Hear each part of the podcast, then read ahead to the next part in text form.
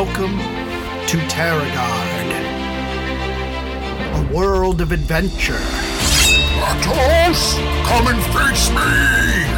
of heroes, Elroy! Jump! of battle,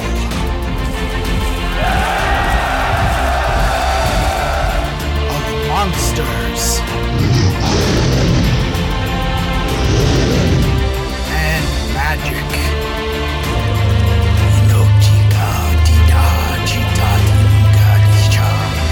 Welcome to Terragard Tales, Season 1 The Lunar Sundering. Written and narrated by D.S. Tierney. Birth of the Banyu, Part 2. Elna had been in her eighth year when she first saw a dragon. It looked as small as a bird gliding around the clouds. Great wings spread wide, the edges scalloped like a bat. She may have mistaken it for a hawk had its serpentine tail not slithered through the crisp spring air. Just as quickly it was gone, vanishing behind a puffy cloud, never to be seen again. The other children of the tribe, those who believed her, asked if she had wished upon the dragon's back, that if she had, it would return to her with that wish granted. Elna despaired that she had not, and spent many days thereafter staring into the sky, hoping to see a glimpse of the beast. But she did not.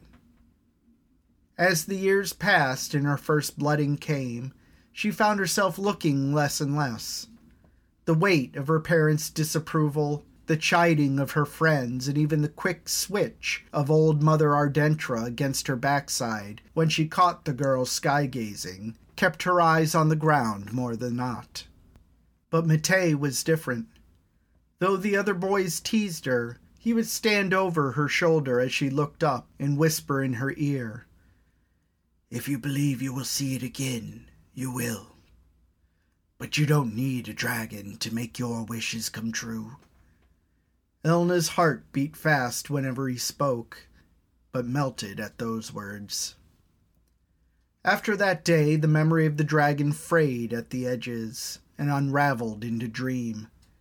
Elna no longer looked to the skies, and doubted her own memories as a flight of youthful fancy. By adulthood, she forgot about it altogether. Until now. The dragon's deep crimson scales shimmered like the surface of a lake against the molten fires below. Its head protruded from a hole in the cave wall, but the rest of its body remained hidden. That's where the lava is, Elna thought, and was left to wonder if the beast was swimming in the molten rock. Its long mouth stretched in a wide grin as it shifted its head back and forth to eye her and the wolfhound. The smile faltered the longer the silence dragged on. What was it waiting for? Why did it not devour her whole? I am speaking in a language you understand, yes? Elna nodded after a moment, a short, terrified shake of her head. Then can you not speak?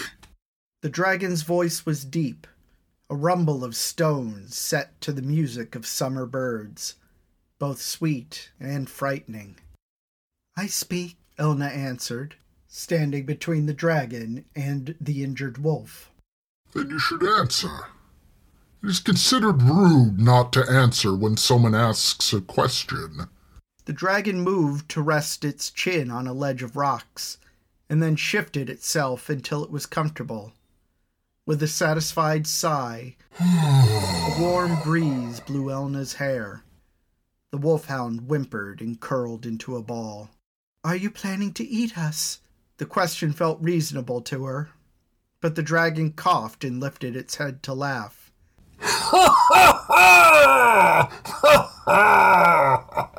It was a booming sound that echoed off the close confines of the cave walls. When its mirth faded, it lowered its head to look into her eyes. That would be as pointless as it is messy. The dragon responded. Imagine throwing a pebble into the ocean and calling it full. That is the amount of sustenance you and your companion would provide. If not us, what do you eat? Elna found it hard to believe the beast wouldn't feast on them, given the chance. Dragons live on the energies of the world. Elna squinted her eyes, and the dragon laughed again. Perhaps it is an idea you will just have to believe. There were stories in our tribe dragons destroying whole villages. Indeed? The dragon sniffed the air. Yes. Some of the younger generations have turned feral, giving in to their basest desires. We of the original casting are above such things. Then what do you want? A few moments of idle conversation. It has been a long time since I enjoyed a bit of company. Others have come here? Elna's shoulders and chest ached with tension, threatening to suffocate her. The dragon adopted a posture of relaxation and affability, but it was a predator, would make short work of her whenever it chose. How could she relax in such a scenario? The world is ended. My family is gone, and the only friend I have is an injured wolf who may well try to kill me when it is healed. And it's the dragon I'm scared of? The thought gave no relief to her panic. There have been others over the centuries, but I slumbered long, and it appears they no longer come. Centrius? Elna didn't understand the word. Centuries. Do you not know that? Elna shook her head. Let me think. Imagine your grandparents' grandparents, their grandparents, and so on. That would be centuries. Elna let out a breathy gasp, and the dragon smiled. I am much older than even that, little pebble. The dragon continued. I recall a time before humans, when only dragons roamed the world. The dragon's nostrils flared as a gust of wind blew a swirl of ash into the cave. It coughed and blew the detritus back out. You are both tired. Perhaps you should rest. Time enough for conversations when your mind has had a chance to recharge. The dragon smiled again, an eerie looking curvature of its lips, revealing teeth as sharp as any spear point. Elna remained unconvinced of the creature's altruism, but settled herself down with a back against the wall. As she did, the dragon furrowed its brow and crinkled its nostrils. What's wrong? she asked. There's no need to be shy. I've been told the moss is quite comfortable to lay on. What moss? Elna looked around, seeing no sign of moss throughout the cave. The dragon shifted its head, sliding it further into the cave. As it did, the scales beneath scratched against the rock, raining sparks onto the floor. Its long neck curved as the beast inspected the back of the cave. Curious, it said, and then inhaled and coughed. The force of the wind toppled the stones, revealing a larger chamber deeper within. Elna's legs shook with exhaustion, but she managed to pull herself up, resting a steadying arm against the wall. Dazzling red lights kaleidoscoped within. The softness of the tapestry they painted was soothing, mesmerizing, and more beautiful than any hide painting the tribe ever made. Elna shuffled forward, feeling the tug and snap of gossamer threads across her face as she stepped through the new threshold. The ground was supple beneath her feet, and the lights were revealed to be reflections off the molten lava running below a giant pool of water far to the back. Elna was startled by the sound of falling rocks, but steadied herself. It was only the dragon, cracking open a hole in the wall so that he could see into the new chamber. Yes, this is what I remembered. The room was massive, with a ceiling that arched so high it could easily house any tree Elna ever saw. Carved into the walls on either side were long holes, as long as a person and covered with moss. Presumably, this was the moss the dragon meant for her to lay on. As Elna approached the closest bed, she noticed an odd shape resting within. Reaching into the dark, she poked it with a finger. A skeleton, held together by dust, fell apart, its arms toppling onto the ground at her feet. Elna found that she was unable to summon even a moment of pity for the dead. Perhaps try another bed. The dragon laughed. The wolf limped into the chamber, its nose in the air as it hung close to the wall. It found a bed on the opposite side and climbed in, disappearing into the dark recess. Elna bent down and picked up one of the broken arm bones and tested the tip with her thumb. Matei once told her that bone was the next best thing to stone when it came to weapons. She would take him at his word. Elna pulled the bone close to her chest as she lay down on an empty bed of moss. The makeshift weapon wouldn't help against the dragon, but might if the wolf decided it no longer wanted to be friends. The moss was as soft as promised and cradled her gently. Dragon? Yes, Pebble? When I was a girl, I saw a dragon flying across the sky. I almost forgot about it until today. Was that you? No. I've slept long since before you were born. Elna's mind drifted, but in the final moments of wakefulness, she could hear the dragon whispering. Sleep now, Pebble. Sleep. Do you plan to devour me while I sleep? She asked from the distant recesses of her mind. Not today. It laughed. Perhaps tomorrow. Elna slept.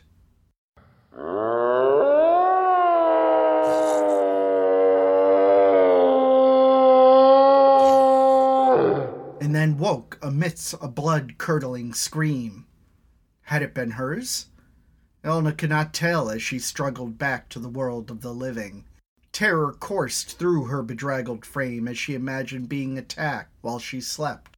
But her arms and legs were clean of injury, and nothing stirred around her. Elna swung her feet off the bed and stood, holding tight the bone in her left hand, preparing to steady herself with the right. She felt stronger now than she ever had before. Was this an effect of the cave? The moss? The dragon? She intended to ask the beast about that and the scream that woke her, but the hole it poked its head through was empty. Dragon? she whispered, still aware of the fear in her bones. There was no reply, only the low growl of the wolf. Elna turned to cluck at it, but froze. Two golden eyes shone from the darkness of its alcove but those eyes did not regard her. Instead, she followed the gaze to the shadowed threshold leading to the cave's entrance. Dragon! she whispered again. What answered was not the dragon. A misshapen figure filled the entrance, standing on two legs. A thing covered in hair shook and bent in odd ways. The antlers jutting from the top of its head scraped the stone ceiling, and it screamed.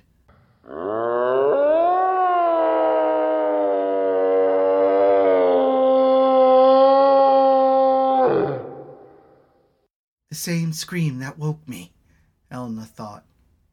She was still in her head as the thing charged, the clopping sound of hooves following in its wake.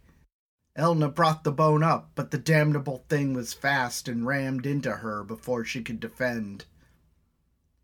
The strike through her back and the dull thud of her skull on the cave floor made her want to vomit. A war between fight and flight waged in her mind as she stood. Fear's argument was weak. There was nowhere to run that didn't lead her through this mangled thing. In the end, it was the sensation of something warm trickling down the back of her neck that won the battle.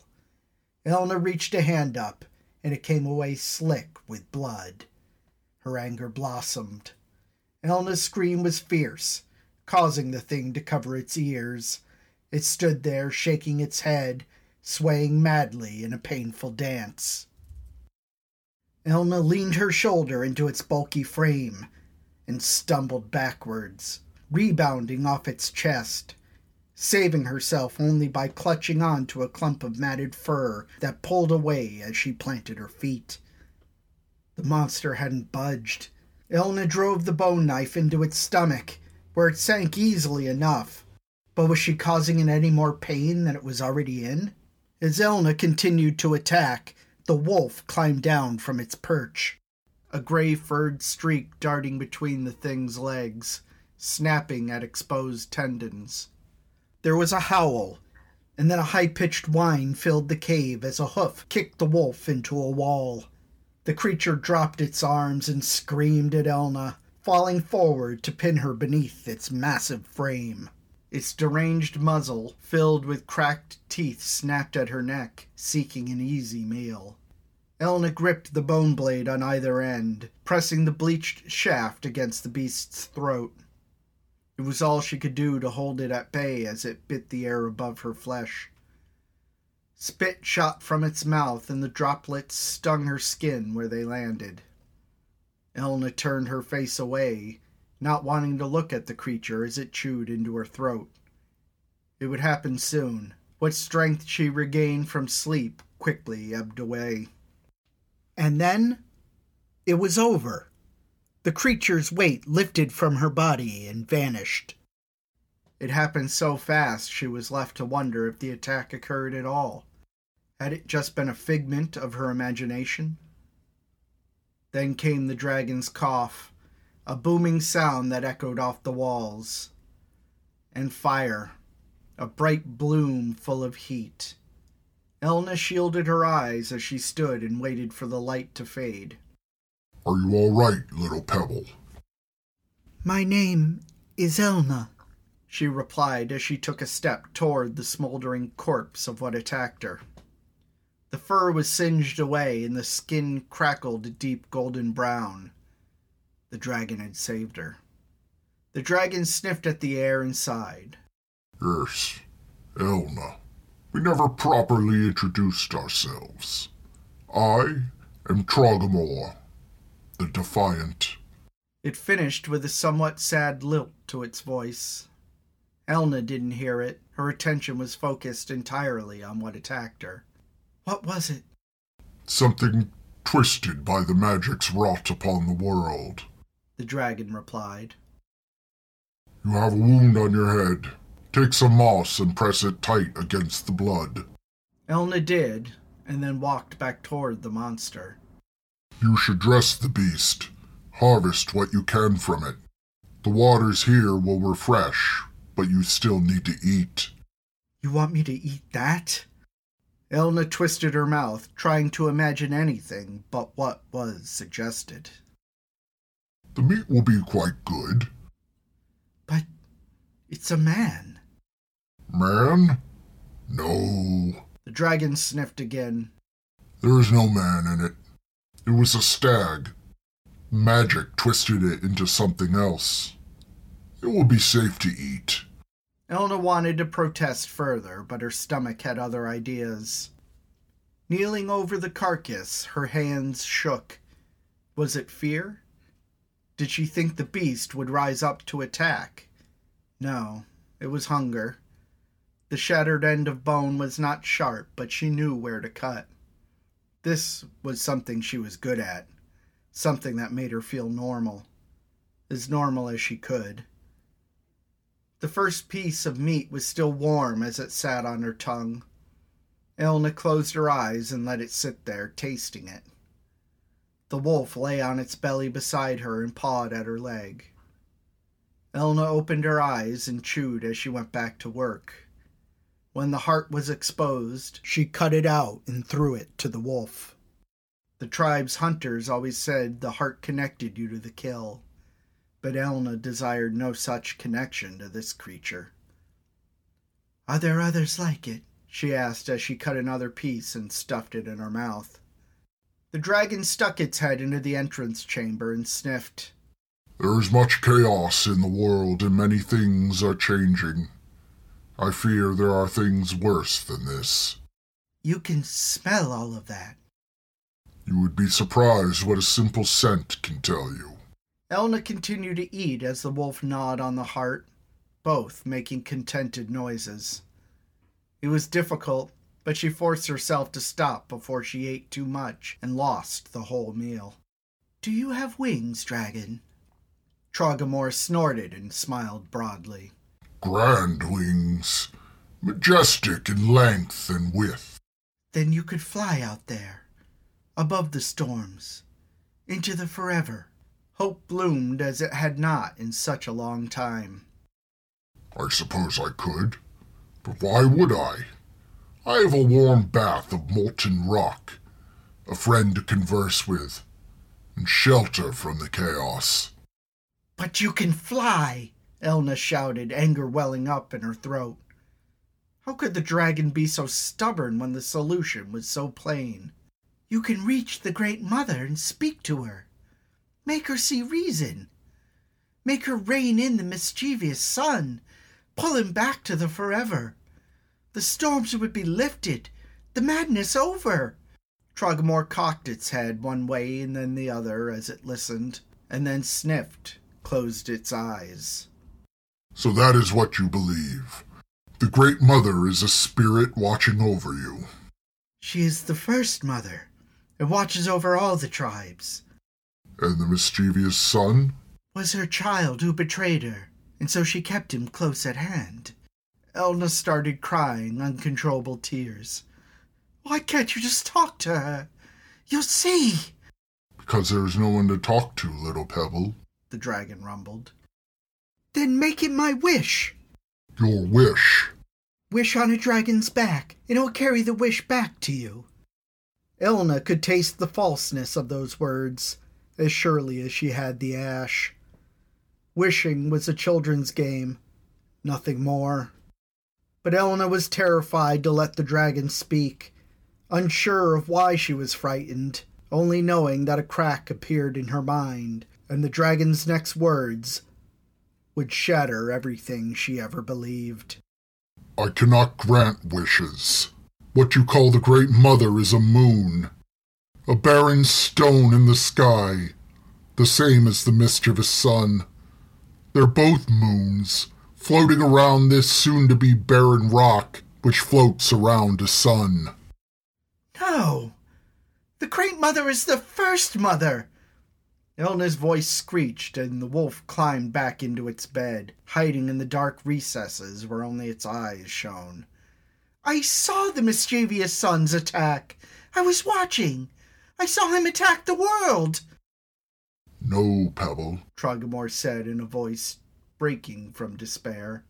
What you saw was the last foolish act in a foolish war. The reckless and villainous work of the ones who call raven dwellers from the western lands. Liar!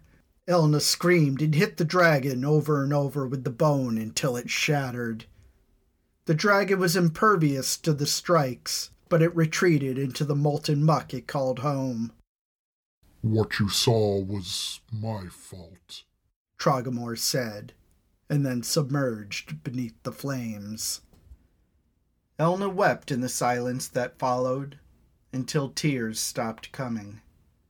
The winds screamed outside, whistling across the stone mouth of the cave. As they subsided, Elna heard another mangled and then another.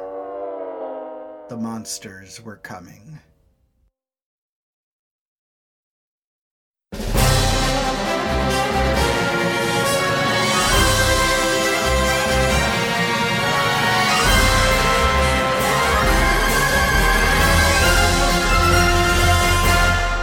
Thank you for listening. Please join us next time for part three of Birth of the Banyu. To remain up to date on Terragard Tales releases, please follow me on Twitter at DSTierney1 or go to my website at www.dstierney.com. If you enjoyed the episode, please leave a five star rating and review. And if you would like to help support the podcast, please consider joining the Terragard Tales Patreon page, where members can join and receive bonus Q&A episodes as well as a bonus story episode per season. Terragard Tales, all characters, locations, stories, and content are copyright 2019 and cannot be used or distributed without express permission.